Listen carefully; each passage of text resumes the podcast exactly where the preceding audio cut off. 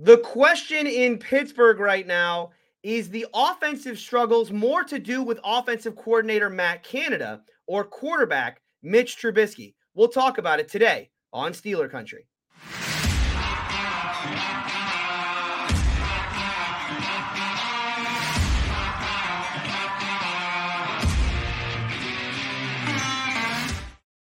All right, welcome to Steeler Country.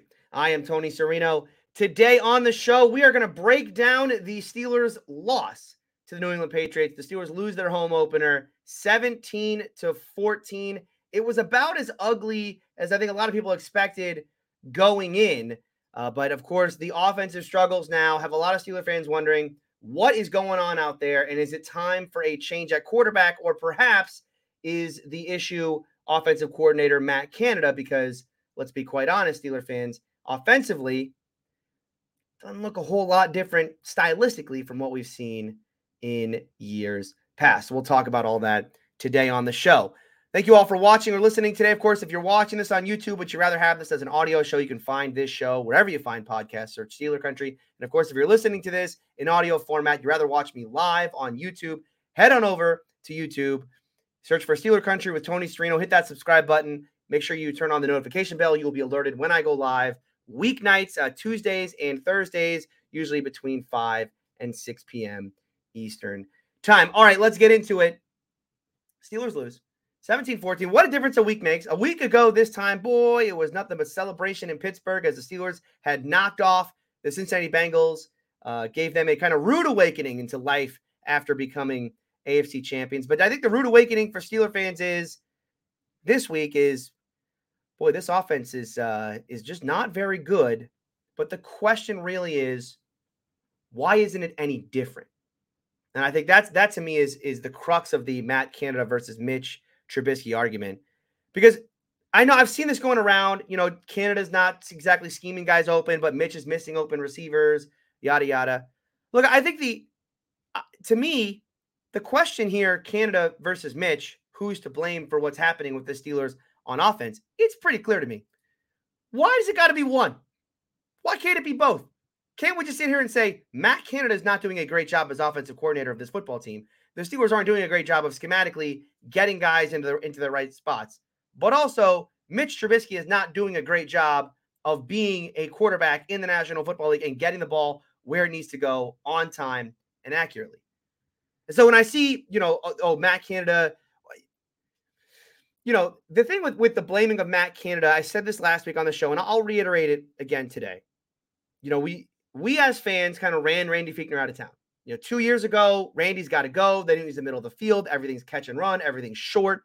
Yada yada. Right. All the reasons why Randy had to go. And and you know, I, I didn't dis. I, I still today to this day do not disagree with the fact that the Steelers let Randy Fichtner go two years ago. Then they brought in Matt Canada. No one was more excited about Matt Canada than I was. I was all in. I made a video here on the channel. I got all the, you know, over on the wall over there. I got all the, the gear hanging up for Matt Canada. I was hyped. I thought this was going to be a, a brand new offense in Pittsburgh.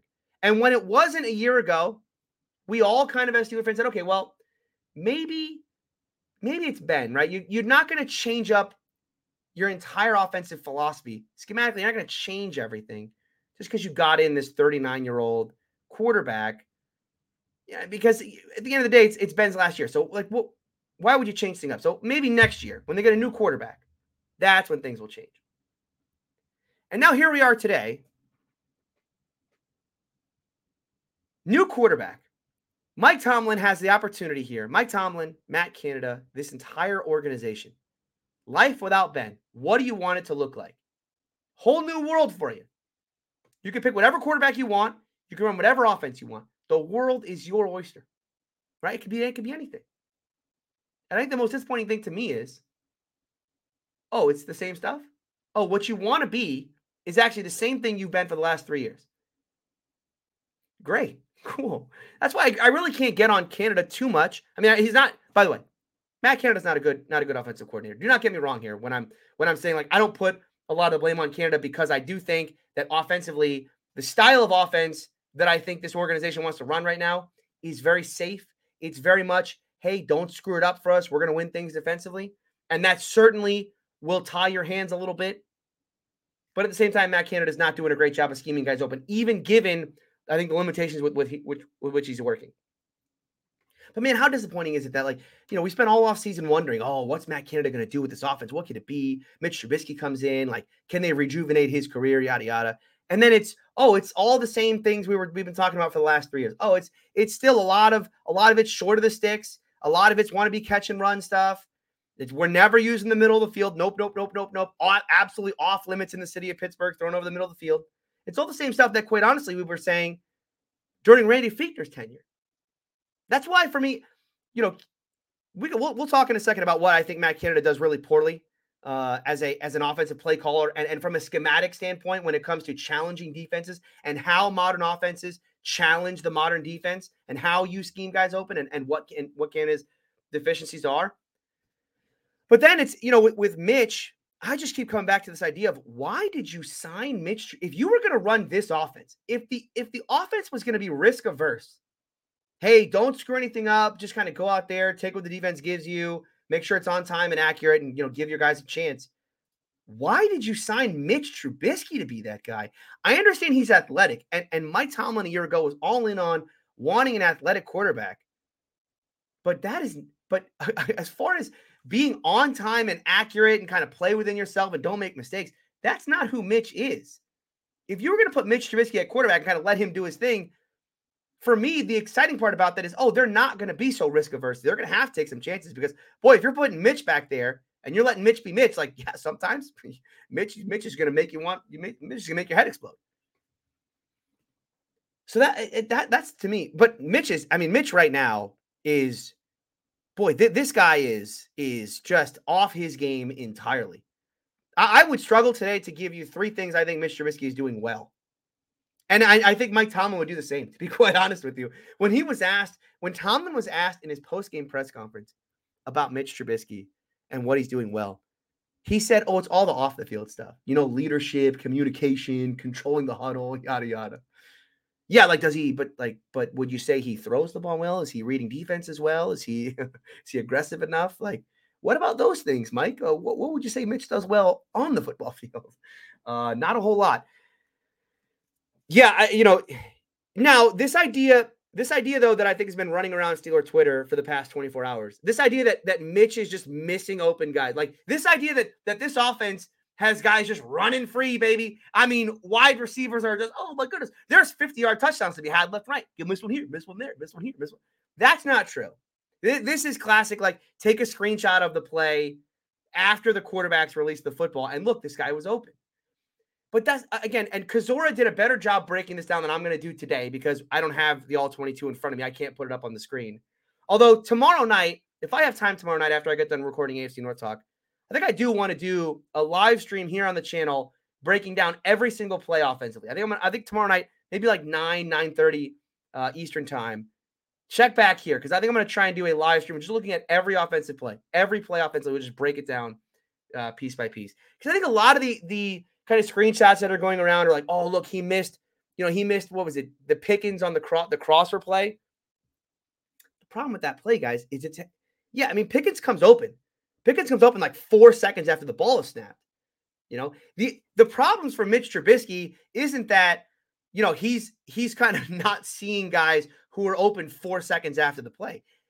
That's that's quarterback stuff that Mahomes and Allen and those guys will do because they extend the play, right? They're so good out of structure, and that you know they can they can manipulate the pocket and keep their eyes downfield and all that stuff.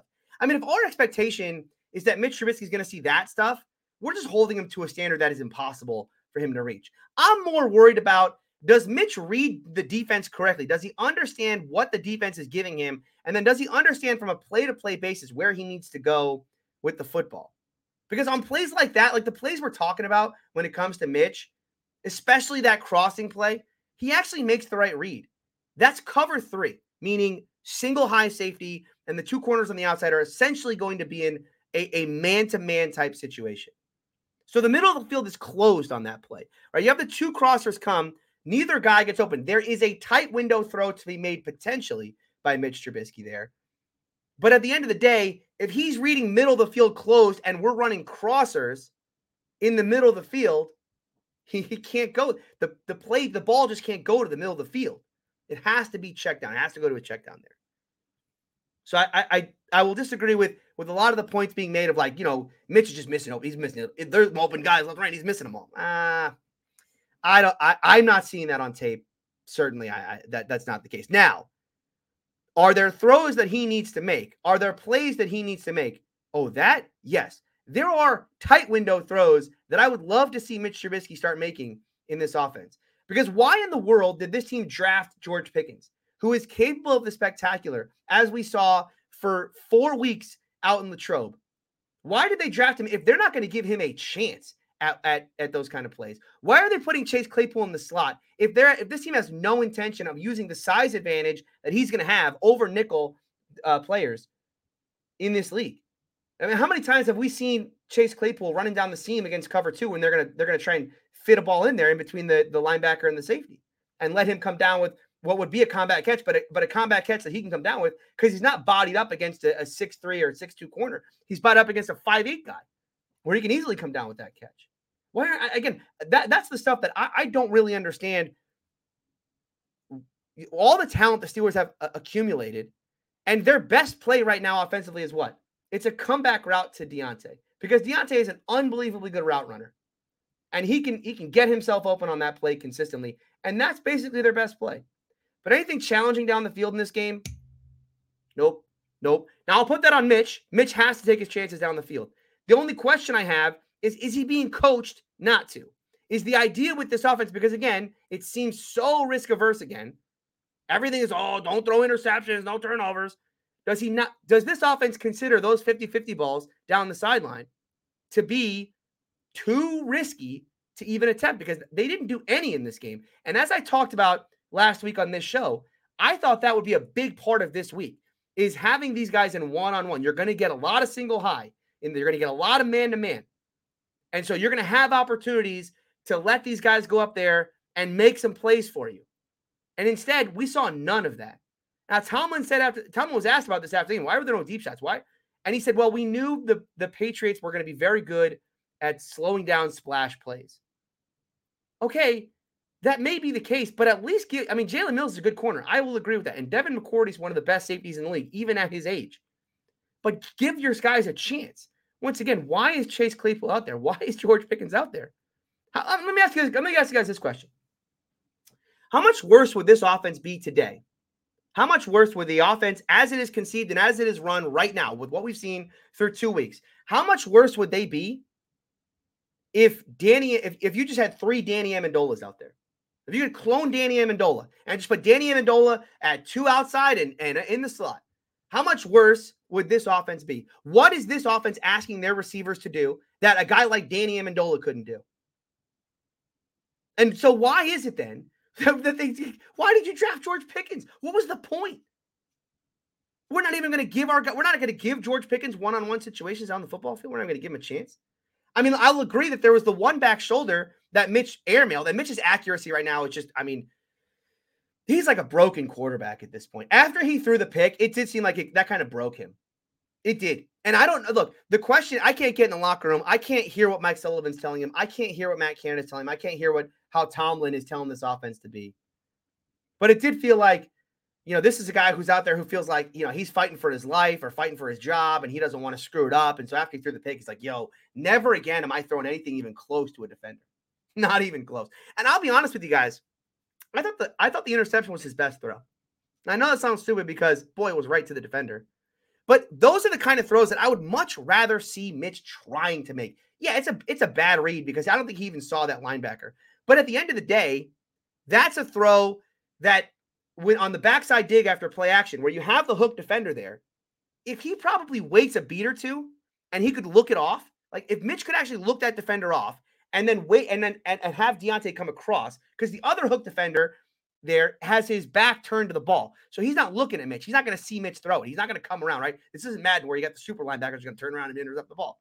So if you if you have Diontae come across and cross that uh, that hook defender, you could potentially make a tighter window throw there down the football field. But you know, Mitch doesn't want to. Mitch threw that pick, and again, I might sit here and say I'd rather him try to make those kind of plays, those kind of you know tighter window type throws. But I think to Mitch, it was just uh, he just didn't see it. I mean, let's be honest, he probably just didn't even see that defender. So all my whole breaking it down, always he was probably just a little early. And if you had waited from the cross, yeah, I don't think Mitch saw any of that crap. To be quite honest with you, I think he just, he he went backside dig. I'm throwing this the whole way. His eyes came up from the play action. He just went throwing it, and oh wait, there's a defender sitting right right where the ball is going. Oopsies. Um, so yeah, the other thing though with Matt Canada, I think the conceptually watching this offense, I mean, it is like watching. You could go down to your Friday night, on Friday nights, go down to your local high school, and you will see more creative play concepts than what the Steelers are doing. I mean, and once again, I'll give credit to Kozora here because he did a great breakdown of this, but he didn't even talk about all the plays that I'm seeing. How many times did he run friggin' mesh in this game? It, it, it, you know, Matt Canada just whenever he just whenever he's getting bored, he's I'm gonna hit run. I'm gonna run mesh again. I'm gonna run mesh. Let's run mesh again. For those of you who don't want, don't know what mesh is, mesh is the idea that you're the two receivers are essentially gonna run opposite side crossers, right? It's a good play against man because you can get the two defenders. Um, you can get the two defenders to you know to essentially pick play one another. It's it is the staple. It is an absolute staple. Has been a staple of this offense, probably back to Haley, but certainly in the Fichtner era. On like third and six, third and six. Here comes the crosser. It's Diontae in third and six. We're going to throw short of the six and hope he makes the play. It's the play that got Juju absolutely roasted against Vonn Bell in that uh, Monday night game two years ago. It was like, here comes the crosser, and Vonn Bell sat on it the whole way and just bam, you know, Juju fumbled. You, we're running mesh a million times in this game. The flip play, they just, the thing about the flip play, can he, can, can we, can, okay, if you're going to run the flip play and you're going to run mesh this many times, right? If, if your playbook is going to be this limited, eh, at least run variations off of it, right? Show one thing and do another. Off the flip play, try to do some sort of like, all right, you think we're going flip, and actually, you know, Freiermuth's going on a seam route or something, some kind of creativity so that when a defense thinks they know what they see, oh, you think we're going here, we're actually, you think we're doing X, we're going Y. But instead, it's like, nope, we're just going X again. We line up in this formation, this motion comes, and we're running mesh. And the other thing with, with Canada is that it's it was so easy for Belichick in this game, especially by the end of it, to get Canada into poor hot reads. Well, get Mitch really into poor hot situations, meaning that there are situations in football where the protection is just not going to be there. You know, you're gonna you're gonna end up in a situation where you got five, you got five blockers, and they're bringing six. So you got to slide the protection in one way, and then you're and you got to go to your hot, your hot read.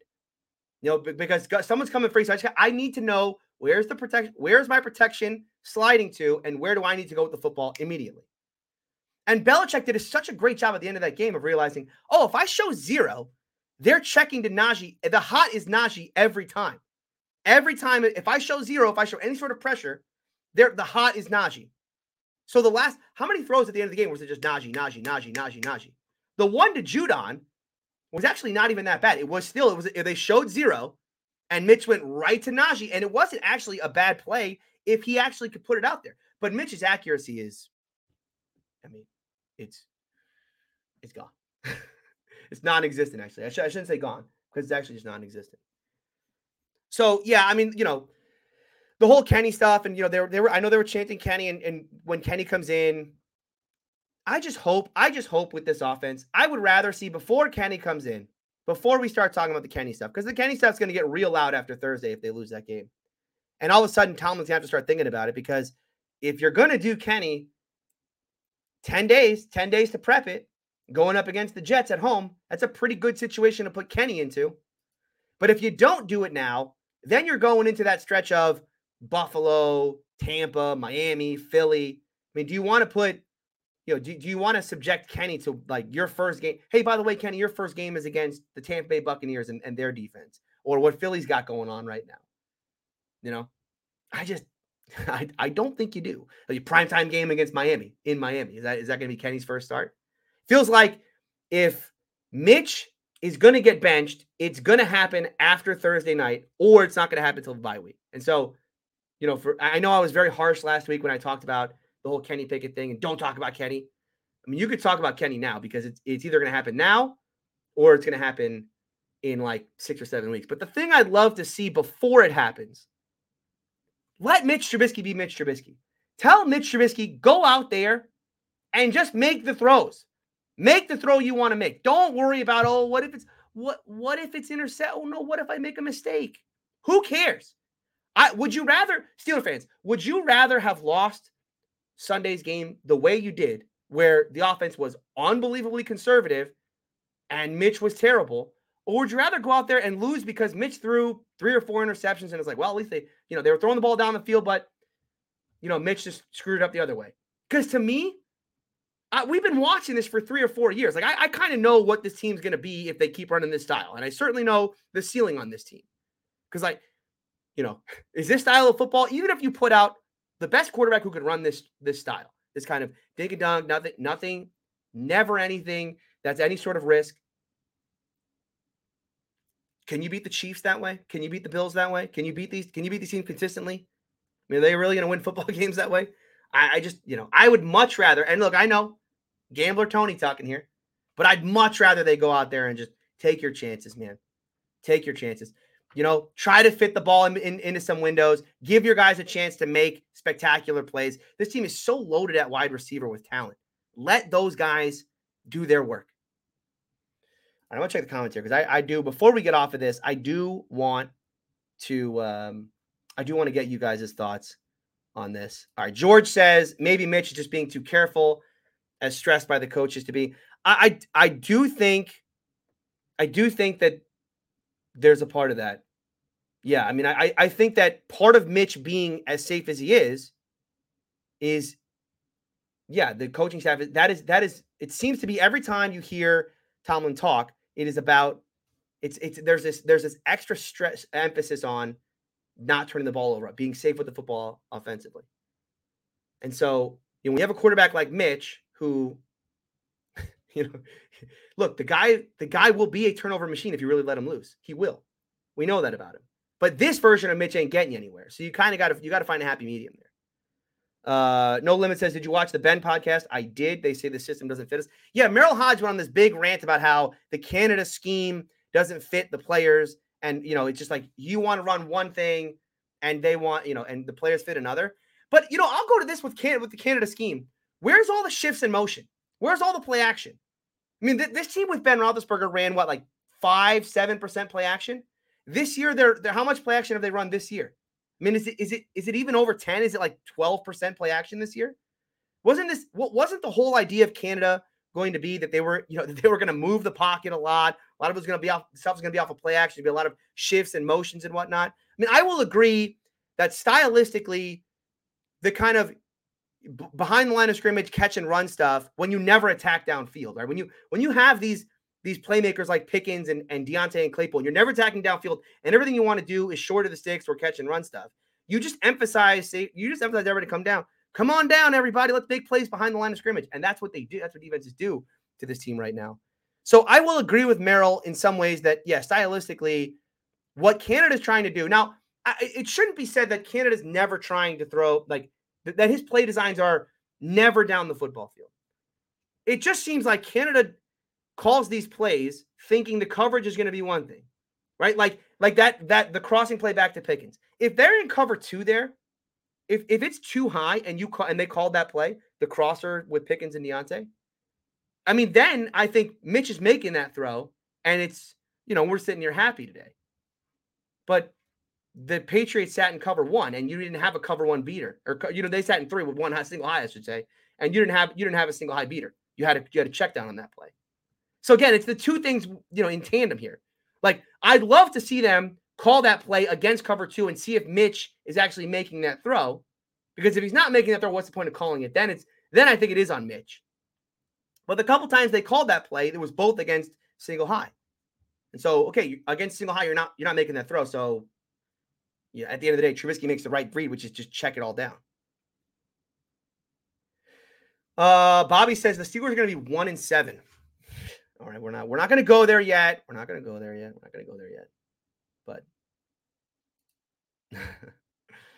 um Darwin says it's Mitch, it's not Canada. Mitch has the ball in his hand. Look, both guys are to blame. Yeah, I mean, again, I don't think you can sit here today and say that Matt Canada is scheming this this this offense that would be this, you know, they would just be moving the ball if they had a different quarterback. I mean, I certainly I think Kenny would be better, right? Because that I don't think Canada's offense would be a would be a highly successful offense, but I do think that another quarterback could get more out of it. Even if I don't think this offense would ever be like a top 10 type of deal with with the way that it's called right now. Until this thing wants to until they want to start pushing the ball down the field, until this this offense is, is ready to start taking some risks. You know, you could put Kenny out there. Kenny will be better, but I, I don't know that we're going to sit here today, uh, tomorrow when when Kenny is in the game, talking about boy, this offense is you know it's night and day from Mitch to to Kenny. Um. All right, yeah. Let's uh let's go through. Um, we'll we'll talk about the the Mitch stuff later, or we'll continue talking about the Mitch stuff later. But I do want to talk about the running game real quick.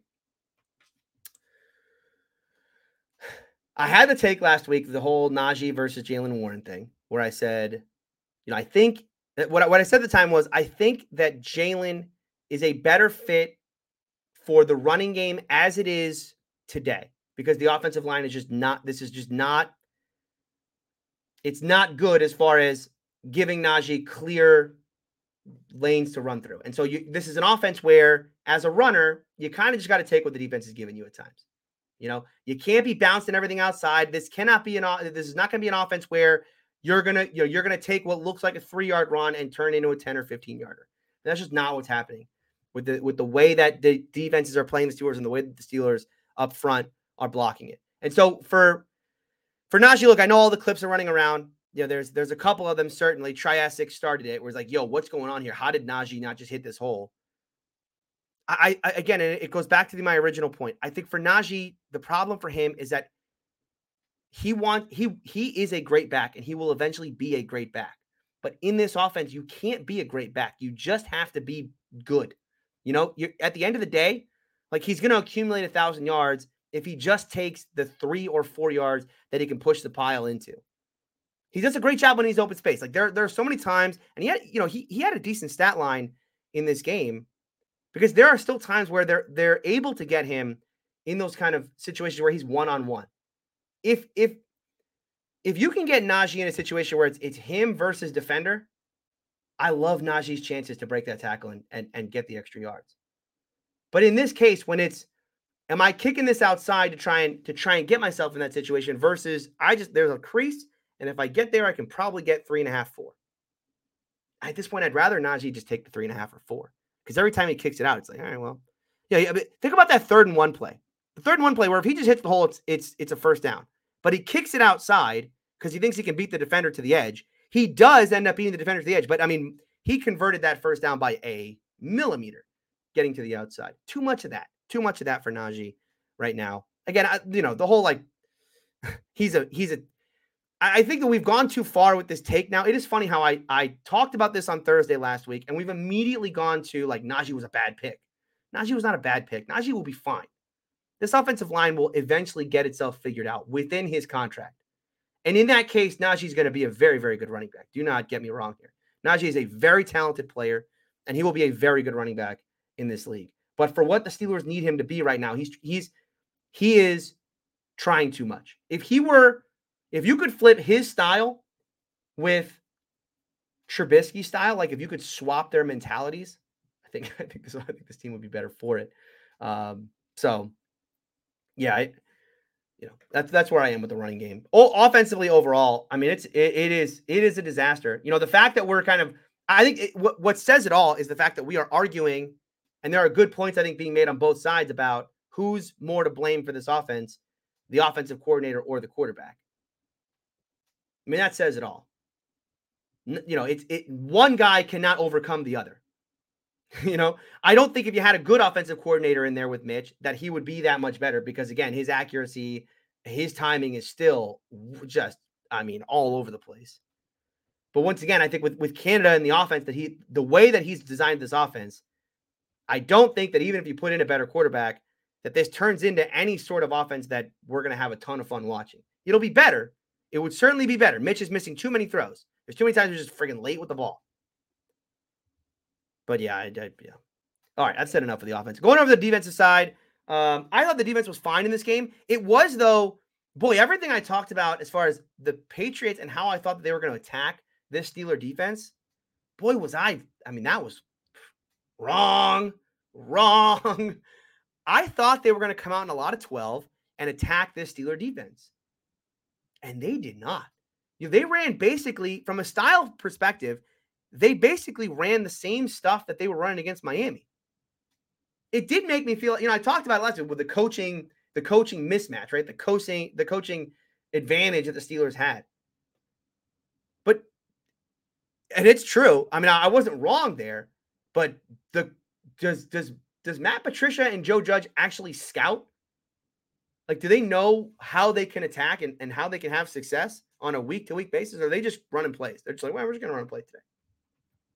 Don't care what the who are we playing? What are they gonna run? Don't care. These are the plays I want to run today. You know, I, it just felt like I, you got a team, you got a team in the Steelers that is down TJ Watt. They played 100 snaps, and you are a you are a 12 personnel type team that has a, a very good running game and a Mac Jones that is struggling right now. Give that a shot. And they're like, no, we're sitting in shotgun. We're sitting in shotgun. We're gonna be a little pass happy today. And we're gonna try and hit these crossers all day against against the man-to-man defense the Steelers ran. I, I mean, you know, they had limited success. Certainly, I don't think this was a dominant performance from the Steelers defense, but I don't think that the Steelers were really trying to go out there and be, I don't want to say they weren't trying to be dominant, but they weren't aggressive. Let's put it that way. It wasn't like the Steelers were going out there being aggressive and coming at Mac and saying, like, you know, we're gonna we're gonna force you into bad throws or whatnot. They they did the whole and and this has been a staple in, in Pittsburgh for a little while now. There are certain quarterbacks that when the Steeler defense faces them, they give them no respect. I mean, they they're like, we don't think you can do anything. So we're gonna sit back, we're gonna play man, we're gonna rush four, and try us. Let's see what happens. And that's what that really was the game plan with Mac. Because when they did, you know, they didn't have TJ Watt. So you knew that you knew that the it was going to be tougher to get pressure in this game. I don't think it was a shock to anyone early on. Like, boy, they're not really getting pressure with four this time. Well, yeah, they they don't have their defensive player of the year edge rusher. And so, you know, it's going to be it's going to be much more difficult for this team to win and to get the kind of one-on-ones that they were getting prior to. Because you know, it's not just like the the they're not chipping on one side. They're not sliding protection to one side. I did think that the the the left guard there, Cole Strange, played a uh, played a, a, decent game against Cam. Um, because you know, Cam didn't really make his, his presence felt early on. They they did a lot of moving pieces on that defensive line again, but this time it was they did this thing at times where they were putting a D lineman at edge. They did it with with Heyward. They did it with Leal. Thought that was kind of intriguing. They really don't blitz though. I mean, I think the the blitz percentage through two weeks for the Steelers is something like eight percent, which is crazy low. Now, some of that is probably scheme related or, or uh, matchup related, I should say, not scheme related. It, it, I think a lot of that has to do with the fact that they didn't want to blitz early on to Joe Burrow because they knew that you're just going to give him easy reads and they didn't want to give him easy reads. And considering what we know through two weeks, that was a very good choice on, on Tomlin's part or uh, Teryl Austin, whoever it was that made the decision. And then in this game, again, I think that they just had no respect. They just had no respect for, for Mac Jones and what they were going to do offensively in the passing game. They hit some decent plays. I, I think the one thing, you know, Levi got got picked on a little bit, as did Ahkello uh, in man. Ahkello had the one down the sideline to Nelson Agholor where I'm not going to get on. I'm not going to get on Ahkello for that play. Like I'd like for him to high point the ball. I'd like for him to get his hands on it, but I don't think that wasn't bad coverage. And Nelson Agholor, when was the last time you saw Nelson Agholor of all people make that kind of play? Just straight up mossed him. When was the last time you saw that? Maybe never. So you know, if it again, as I said during the game, if they're gonna win, like if they're gonna win offensively, like with Nelson Agholor mossing dudes who are all over him, okay, you win. You know, I just wish. See, here's the thing that that pisses me off as I think about it. When did George Pickens even get the opportunity? When did Chase Claypool even get the opportunity? When did Diontae Johnson even get the opportunity to make that kind of impact in this football game? Because you got Mac Jones and Nelson Agholor going up against this Steeler defense with with Minkah Fitzpatrick and like we're throwing up, yeah, we're gonna throw up 50 50 balls against you against you. And and the Steeler offense is going, no, no, no, no, we don't, we're nope, we don't do that here. No, no, no, no, no, thank you. No, thank you. That's the frustrating part. I think the, by the end of the game, you know, it, it was kind of it's kind of obvious how the game was going to play out after the offense went three and out twice in a row. Is that okay? Here's where conditioning is going to come in. You know, at some point in the game, it felt like, boy, if this offense doesn't do anything, this defense is going to tire out. I mean, you, you they they will have essentially played three and a half games through two weeks, considering that they've played now 162 snaps through two games.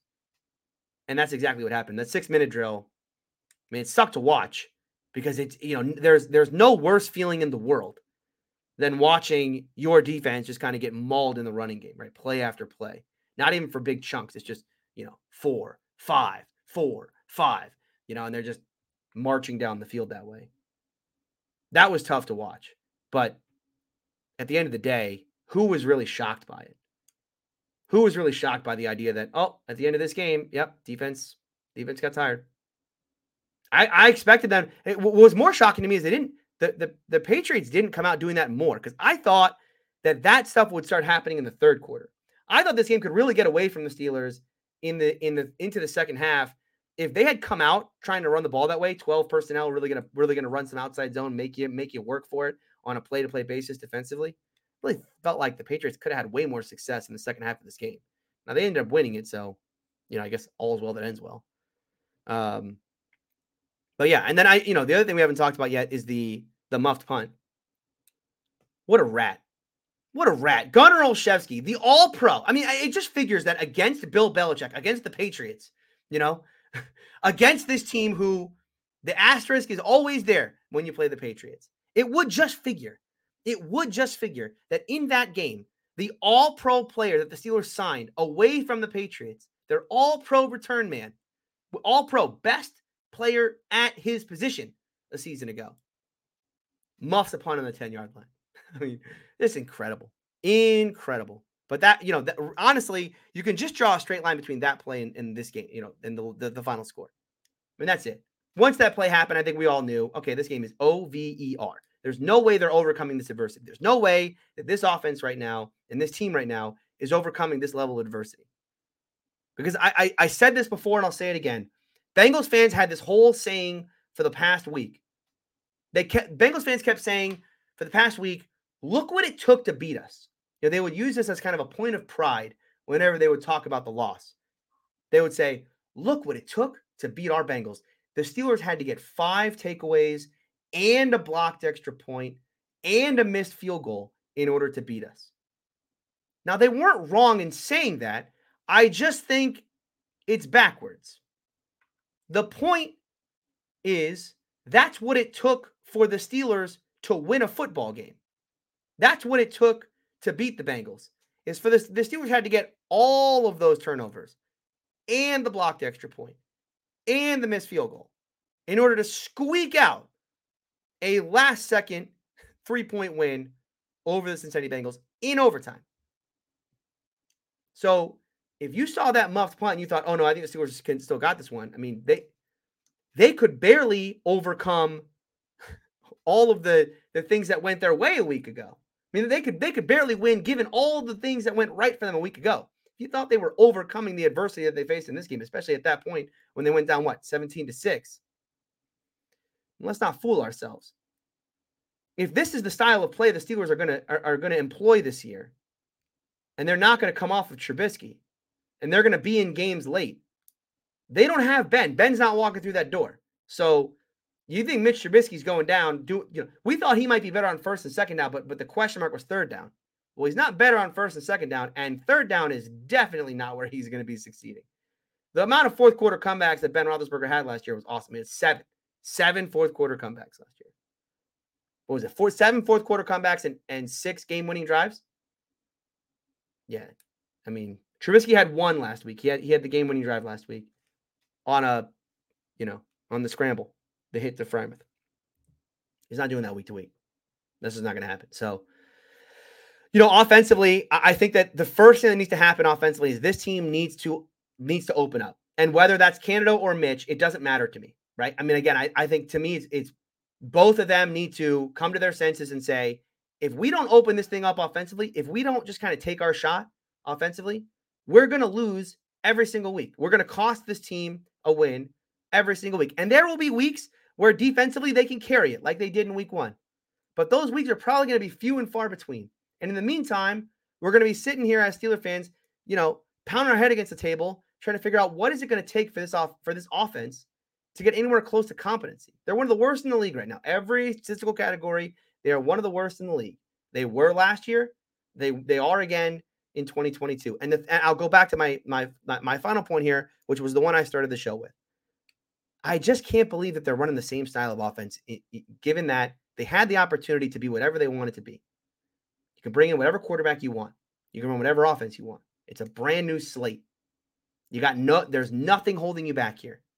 And the choice was now let's do the same stuff. no, no, the the kind of very safe passing. Yeah, that's what we want to be again. Sign me up. So, all right, I know it's a very somber show, but let's let's kind of get back into the Q and A here. Um, all right, let's keep going. Um, Darwin says Trubisky is a six-year vet. He has a ball in his hand. Uh, yeah, let the ball fly, especially with. I agree. Look, I mean, Darwin, you you and I are speaking the same language here. The, the, the question I have, and I think the question we all have, and the one we, we cannot answer because we can't get in his head. Why isn't he letting the ball fly in certain situations? But there are open receivers. Look, don't get me wrong. When I say that there are there aren't guys running wide ass open every play, it's because the the, the screenshots that I'm seeing, the people the, the, the plays that I'm seeing getting flown out there, those are not open receivers. Again, the, the Pickens play where he's running where he's running open on the crosser, that's like four seconds after the ball is hiked. That's not his first read. That's not his fourth read. He goes to the check down because it's single high. The other one, I, well, well, again, we'll break this down on the all 22. But regardless, now, are there open, are there NFL open receivers? There are NFL open receivers in this offense. Yes. Mitch can be making better throws. He can be making tighter window throws. He can try to fit the ball into some spaces with these receivers. Absolutely, yes. Absolutely, yes. And he refuses to do so. And so the question to me is is that Mitch Trubisky just playing scared, or is that Mitch Trubisky playing in an offense where he's being coached to play scared? I can't answer. I don't know if it's Canada. I don't know if it's Tomlin. I don't know if it's Mitch. But something's got to me, that's the first thing that has to change.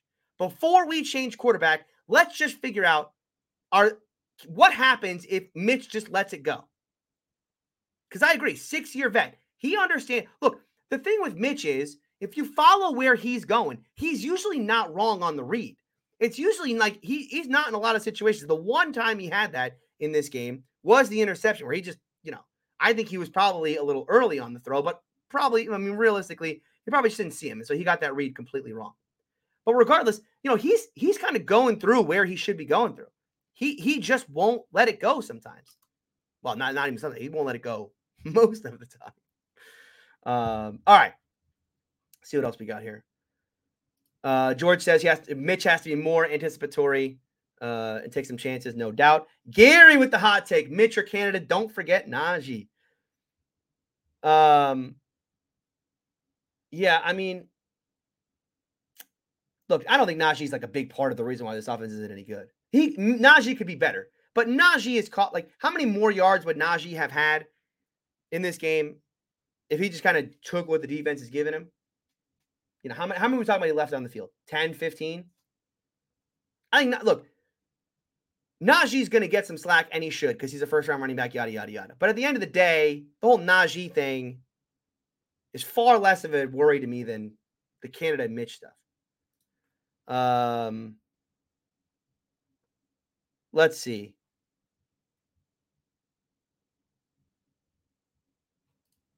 Uh, Ali here says Tony Dale Lolley made a good point. Tomlin likes the adult in the room feature since the offense is so young, allowing Kenny to see how to be a pro. Yeah, look, there's no doubt in my mind that that Mike Tomlin does not want to play with a rookie quarterback. It, it, that was very clear. Like the first week of training camp, it was okay. Kenny's not getting anyone any reps with the ones, and in fact, neither was Mason. I mean, I think Tomlin kind of went into this whole thing thinking I know what I got in Mason, and I don't really want to do that. I certainly don't want to play the rookie. So it's Trubisky or bust. Um. So yeah, I, I, look all the things. Once Kenny gets out there, you know the stuff that he faced in in preseason is, is not what he's going to be facing in the regular season. They're going to disguise a ton of stuff for Kenny. So we're going to find out pretty quick as far as like just how vet savvy or you know how much of that football savvy does Kenny have? Because defenses are not just going to play a lot of off man. He's not going to have all that. You know, he's going to have to do some some really good reading at post snap. Guys coming down, you know, inverted cover. I mean, they're going to run all the crazy stuff that you see around the league. They're going to run all of it for Kenny, and they're going to make him think. You know, and they're going to they're going to test him as far as setting protection. A lot of stuff you didn't see in preseason, you're going to start seeing in the regular season whenever he gets in there. I'm excited to see it. Again, I just I I I worry once again, and I've said this all along the process. I worry that our expectations for Kenny are too high.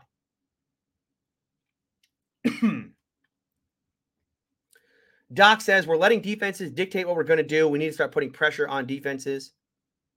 Well, it sounds like a Bengals fan, though, doesn't it? You, I mean, maybe this is just me doing AFC North talk, so I'm, I'm exposed to so many Bengals fans kind of, you know, wallowing in their own misery now that they're 0 2. But this is the same thing Bengals fans are saying. But the problem for Bengals fans, this is true for the Steelers, by the way. So we'll we'll get to this in a point in a second. The problem for the Bengals, though, if I can just if I can just derail for one second, you know, they keep saying we need to dictate, we need to dictate. Mm, you really can't. They're going to sit in too high. They're going to dictate. The defenses are going to dictate. We're going to sit in too high until you prove that you can beat us. So the question for the Bengals is, how do I get a defense out of too high? And I, for them, I don't know. I don't know how they do it because the number one way you, you know, it, it, you, you're coached this very early, right? Everybody knows this. How do you get a team to bring an extra safety down and sit in single high? Run the football. Light box means I run the ball. And if you can't run the ball, well, you got some problems because they're not coming out of that. You know, they're not just going to give you Ja'Marr Chase one on one down the sideline anymore, right? Defenses aren't going to do that anymore. So they got some problems. Now, to back to this point, we are letting defenses dictate what we're going to do. These are putting pressure on them. Certainly in this game. I mean, the amount of single high that they had in this game, I, I go back to that same point. I cannot believe it is shocking to me that there were no how many how many legitimate one-on-one chances did did Mitch Trubisky take down the sidelines in this game? The Pickens back shoulder was one. Is there another one I'm missing? Was it two? There weren't a lot, but there was certainly opportunity to be there. And when this team, whenever this team wants to let that ball go, whenever when they're in too high, they want to start running seams with with with uh with Pat or Chase in the slot. Whenever they want to start running cover two hole shots, then defenses are going to go, "Oh, hold on, we got we got problems back here." Right? Then yes, you're going to start dictating to defenses, "Hey, guess what? If you leave a if if you go out of if you go into to cover 3, if you go to single high, you better be ready to, you better have a corner that's ready to take on George Pickens one on one because we're putting the ball out there. And when you go in too high, you better have a middle of the field linebacker. And you know, if you're going to run a Tampa 2 style, you better have a middle field linebacker that's ready to take on Pat down the seam or Chase down the seam. Yes, I it, you know it's got to kind of be a, a, a very much a pick your poison type of offense, and it could be. But instead, you know, we'll just check it down. we'll just check it down. Let's see. What else we got here?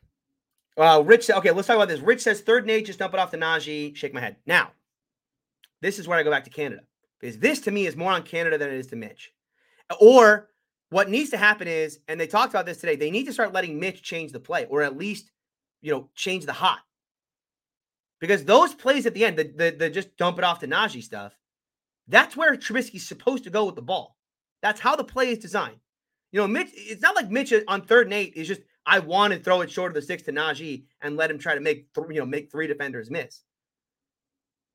But I'm I'm positive that this one I'm positive on. I'm positive that given the look that that they gave him, that the blitz that they were showing, that his read his read is you go hot to Najee in the flat. Now that's a Canada problem. That's not a Mitch problem. That is a that is a Matt Canada problem 101 because he's he, you either need to you either need to have have Mitch be able to slide protection so that he doesn't have to go to his hot, or you got to figure out a better hot because if it because what what Belichick did so well at the end of this game is just get him to go to Najee every play. Oh, uh, guess what? If I show this look, I know their their hot is Najee, and we're just gonna you know we like our matchups there. Third and eight. I mean, how many times at the end of this game it was it was two third downs was in the fourth quarter. The 10 minute is the drive at 10 minutes on the clock and the drive at like eight minutes on the clock. And both third down plays went to Najee. and they were quick. They were like, bang, we're going right to Najee. And they, you know, Belichick got him out of going to Diontae on every third down. This is a coaching thing. Oh, Darwin, Darwin. I would start Mason against the Browns. Now, here, now this is a man that, see, I like this because this I actually think it's not going to happen against the Browns, but I could see Tomlin benching Mitch and going with Mason. And I would, for science purposes, for science purposes, I would love to see Steeler fans' reaction to this because, boy, they would. Wouldn't we all just lose it? Imagine that they, they make the, they Tomlin makes the choice to go from like okay, we're moving on from Mitch, which again, is he? We, do we really think Tomlin's going to make that decision after two or three games? Like I get that it's bad, and it is bad. But do we really think he's going to make that switch after two games? Like the post Ben era is they sign Mitch, they keep him in there for like two starts and like, oh, peace. You know, they bench him during Thursday's game. I don't think so. Um, Ron says Kenny throws receivers open, look great. Look, Kenny, Kenny, Kenny is a okay. Kenny is a better quarterback for what the Steelers are running right now. But I don't think that preseason the what how he played in preseason isn't exactly one to one. He he is a better quarterback right now than Mitch Trubisky for what the Steelers are running. Certainly, there's no question in my mind. Because when defenses do give him looks that he can read, you know, when Kenny under when Kenny knows the picture, he knows where he's okay. Then then it is it is very decisive and very accurate, and that's the thing that Mitch is, is neither of. The question I have with with Kenny is when he comes in, how often are defenses going to give him a picture? And then the other part of this is how often is Canada going to be able to scheme things where they, he forces the defense to give him a picture? Or how much of it is going to be a kind of post snap? They look, it looks like two, now it comes into one. Or we're showing zero, we're dropping into two. Right? All these things that they that, that, that teams do to confuse young players, they're throwing all that stuff at Kenny. And how much do we trust this coaching staff to put Kenny in, in situations where he can be successful in those spots? Where it's not a pre, you know, in, in preseason, it was it was look, it's it's preseason, guys. So it's pretty easy to diagnose pre-snap what they're doing. So um uh, a lot of you want uh, so i'm going to skip a lot of these because they're all basically uh, they're all kind of iterations on the same idea which is i think every steeler fan in america is ready to see Kenny Pickett start against the New York Jets. And by the way, put my name on that list as well, please. I'm ready to see him start on Thursday night, but I think I'm I think I'm out on Mitch. I just think from a from an analysis standpoint, I don't think Tomlin's going to do that. So uh, George says Mason has a nice deep ball when he cuts it loose. He does. You know, Mason would be better in this offense. Mason Rudolph would be better in this offense. The Mason Rudolph that I saw at training camp would be way better in this offense. Way, way better. Because he's once again very good at kind of I know where I'm going and we're you know we're getting there on time. It's it's it's again it's it goes back to this idea of why did they sign Mitch? This offense is not ready for Mitch Trubisky. Mitch Trubisky should be leading a, a, a an offense that is running so much play action. We're like setting records for how much play action we're running. Everything with Mitch should be half field reads, rolled out with a chance to use his legs, right? If the if the defender goes here, you go there, you know. And we're not, too, you know, it's a lot of high low stuff. Okay, you know, we're gonna roll you out. We're gonna go here or here. But no, instead they're gonna run him in this offense where you know, there's some, there is like you know, it's a lot of it's like sprint. You know, it's a sprint right. You know, we're going to sprint right. We're gonna toss it out to Claypool. Do a little, do a little, uh, you know, a little. It's like a. Is it called a tunnel screen? Is that the one where where the receiver kind of t- circles around? The Diontae had that on the third down late in the game where they just, you know, the it's it's amazing how defenders have no respect for the Steeler deep ball and just come flying down at anything behind the line of scrimmage. Isn't that amazing? You wonder why. You wonder why defenders are so quick to fly into the backfield against this offense. It's almost like they have no respect for the fact that this team could ever attempt to go deep. Oh, I love this. I love this from Sky Hunter. My dog. Let Mitch roll Jameis style 30 touchdowns, 30 interceptions, 5,000 yards. At least it'll be fun to watch. Thank you. I would if the Steelers are going to lose this year, if the Steelers are going to be bad this year, if we're going to be bad, fine, be bad. I don't care, right? It's fine. It's post Ben era. We're supposed to be bad, but at least be fun. But the fact they're going to be they're going to be boring and bad, ugh, I can't believe it. Um, Mighty Zero says Canada only has five concepts in his whole playbook. Well, he's got mesh. He's got the crosser play. Uh, what else does he have in there? Oh, they run smash a lot. Um, what's the other one? Slant flat. What's that called? Damn, what's slant flat called? I can't remember what slant flat is called. Anyway, they run slant flat a lot. Um, yeah, yeah. I you would probably struggle. No, no, this this is a joke, but you would probably struggle to come up with like ten unique concepts in this offense. Well, okay, maybe ten is too low. 20, 20 unique, and you you don't need to run a ton of stuff, but my goodness. Um. Oh, Mighty Jay Mighty here says I'll be at the game Thursday. I hope they win. Good luck, man. You're going into the dog pound. That that is a that's a very sad stadium. That was a very sad stadium, especially if they lose. Be careful getting out of there. I hate going to road games for this reason. The the one road game I, actually had fun at was the Kansas City one because I think you know, I knew what I was getting myself into going to that game in the in the uh in the in the playoffs. And I think all the fans around me kind of understood why I was there. So it was it was a you know, it's fine. Man, you go to some of these road games now. I've been I've been to road games. They suck. They, I mean, opposing fan. I mean, it's just it's like I don't know. Do people just take sports too seriously now? It's like an attack on their team is like a personal attack on them as a human. It's very strange.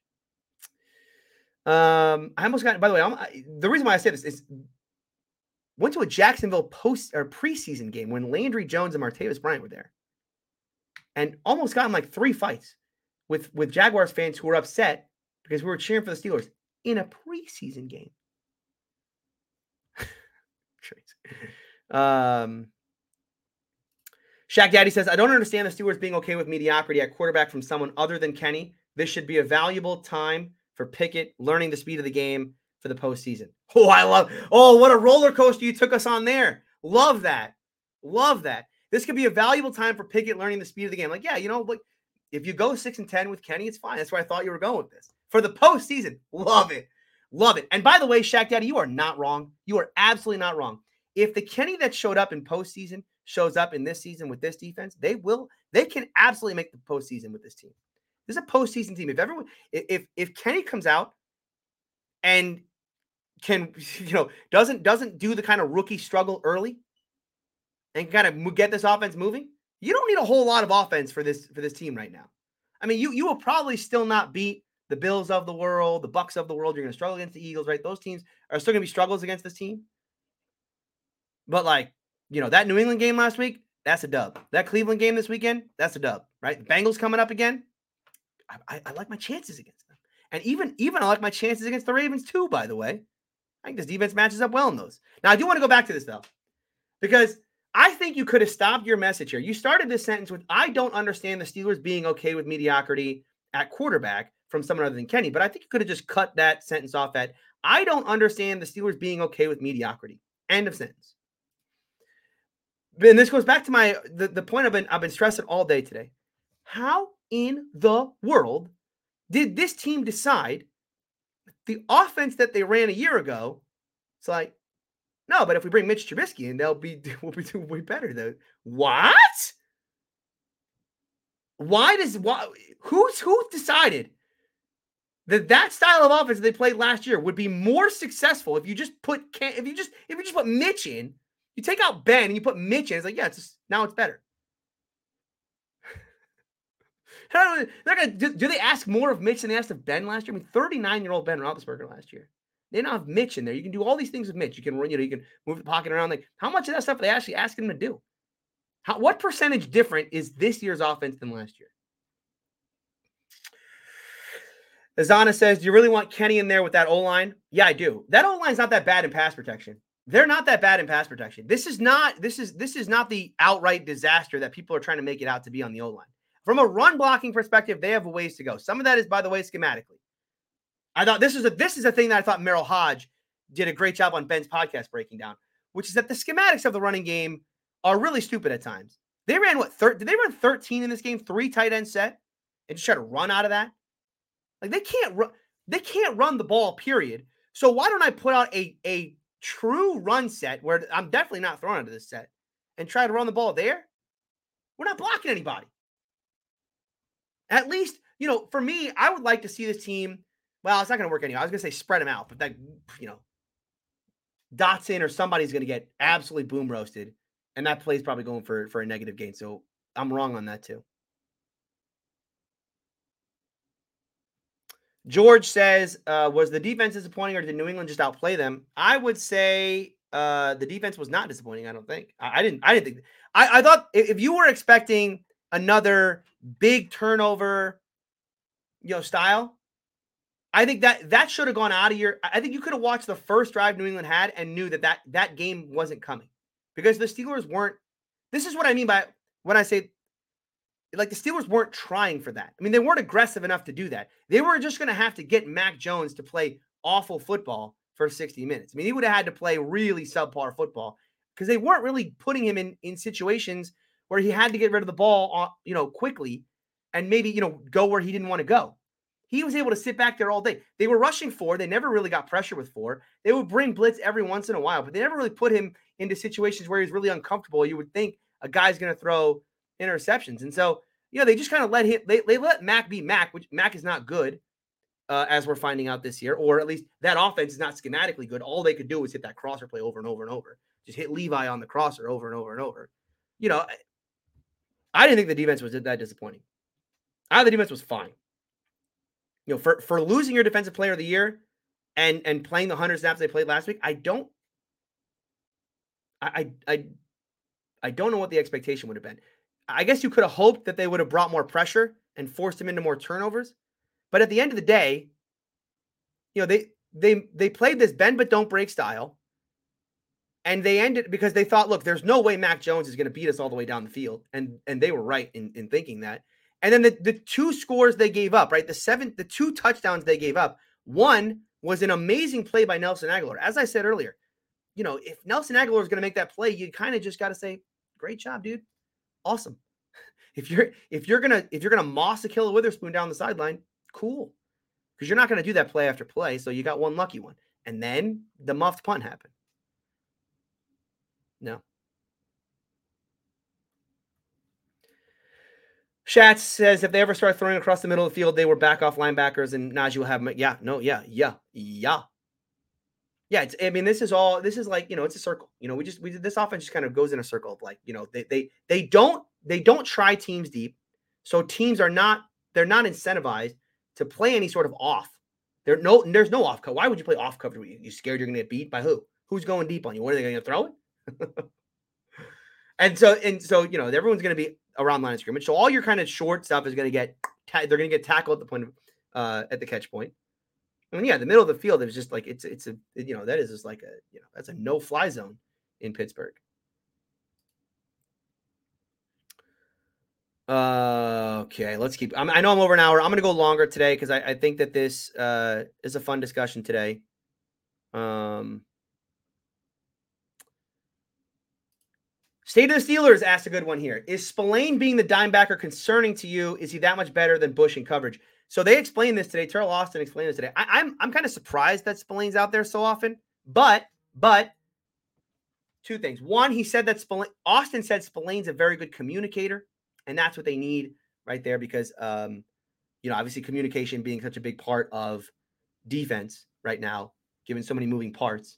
Just go look at what happened in Cleveland on Sunday to to let you know like if if Robert Spillane being out there stops what happened in Cleveland from happening in Pittsburgh again because we all I mean do we want to go back to mis- miscommunication central on here in Pittsburgh? No, we do not. I, I remember getting on Locked On Steelers and, and the old Steeler Country show and just losing my mind about the amount of miscommunication in a Keith Butler defense.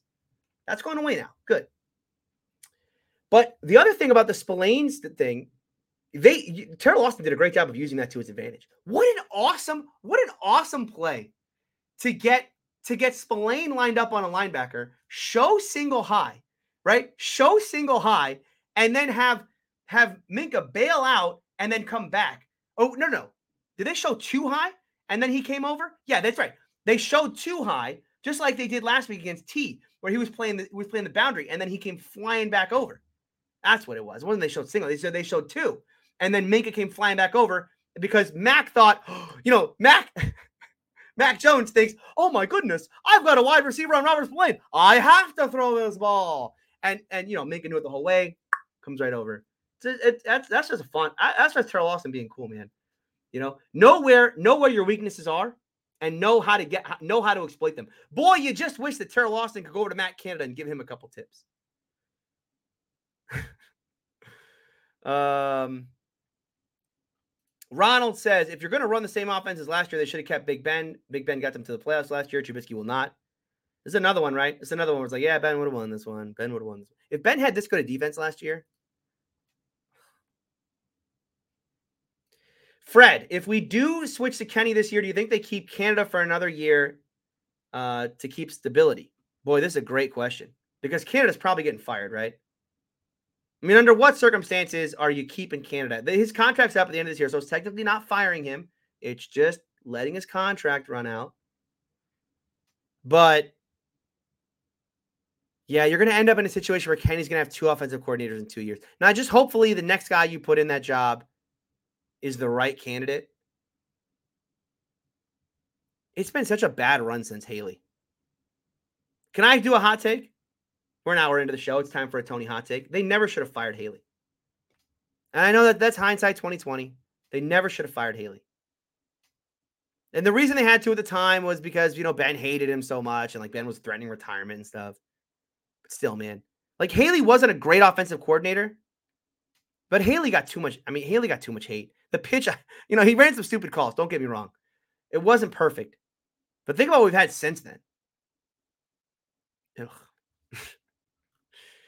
Uh, yeah, we'll talk about uh, Myles Garrett is questionable in this game. Um,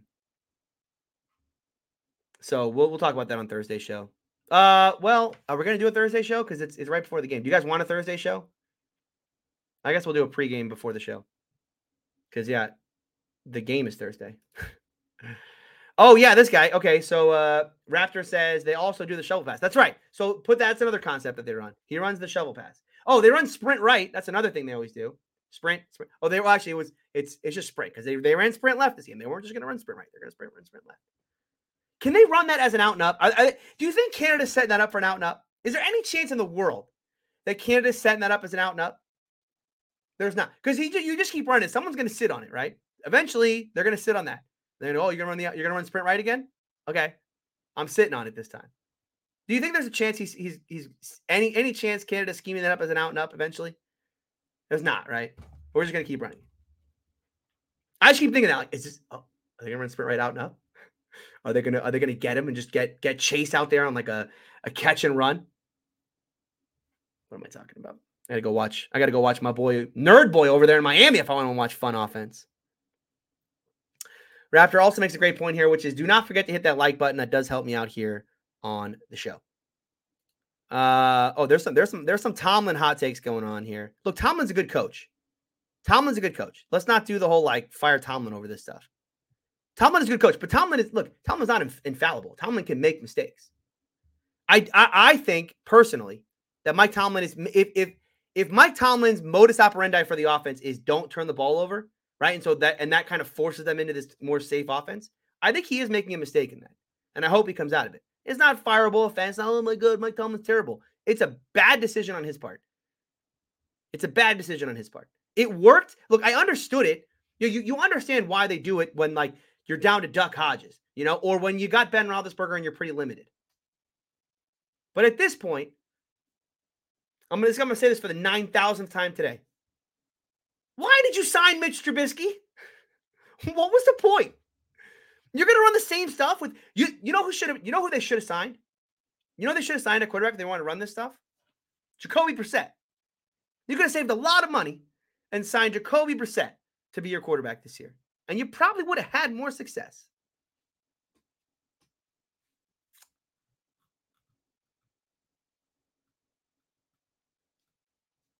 Okay. Uh, wow. Got a lot of you guys are okay. So I, I did not expect that so many people would uh would be would be on me with uh with the Haley stuff. All 22's up for NFL Plus. I have it on I have international game pass, so I'm able to watch it that way. Um oh Jimmy, people are saying Jimmy G signed Jimmy G for this offense. I don't know. They would have done the same thing to Jimmy G. They would have done like, "Don't ever turn the ball over, Jimmy G. Don't ever turn the ball over." Brissett's like a natural, not you know, never you know, he's a natural kind of rhythm thrower. Jimmy G, I have to watch more Jimmy G. I guess I haven't studied him that way from an all 22 perspective to know if he's that kind of rhythm on time thrower. Um, yeah. All right. Well, uh, we've reached the end of the line here. I appreciate everybody watching today. Um, I will be back. I'm going to try to be back tomorrow. I want to watch, I want to sit with you guys for the entire all 22 and break it down play by play because I watched it earlier today. Um, but I, I, want, I want, I want to just sit. Let's just sit there together. And we'll just we'll break it down together, right? We'll sit there with chat. We'll put your chats on the screen, and we'll just break down the all twenty-two every single offensive play, especially the passing plays, because they're the ones that matter, right? Um, so yeah, so I'll probably be back tomorrow night, Wednesday night, eight o'clock, maybe nine o'clock Eastern time. I'll, I'll put the stream up. I'll put a, a an, an upcoming page here so you'll know what time I plan on going live tomorrow night to talk about the all 22 and then I'll be back on Thursday to do uh, the preview show, Steelers Browns, Thursday night football. Is it a must win situation? Is it a must play well situation for Mitch Trubisky? Is this the last game we will be subject to of Mitch Trubisky? Let's let's talk about that on Thursday right here on Steeler Country.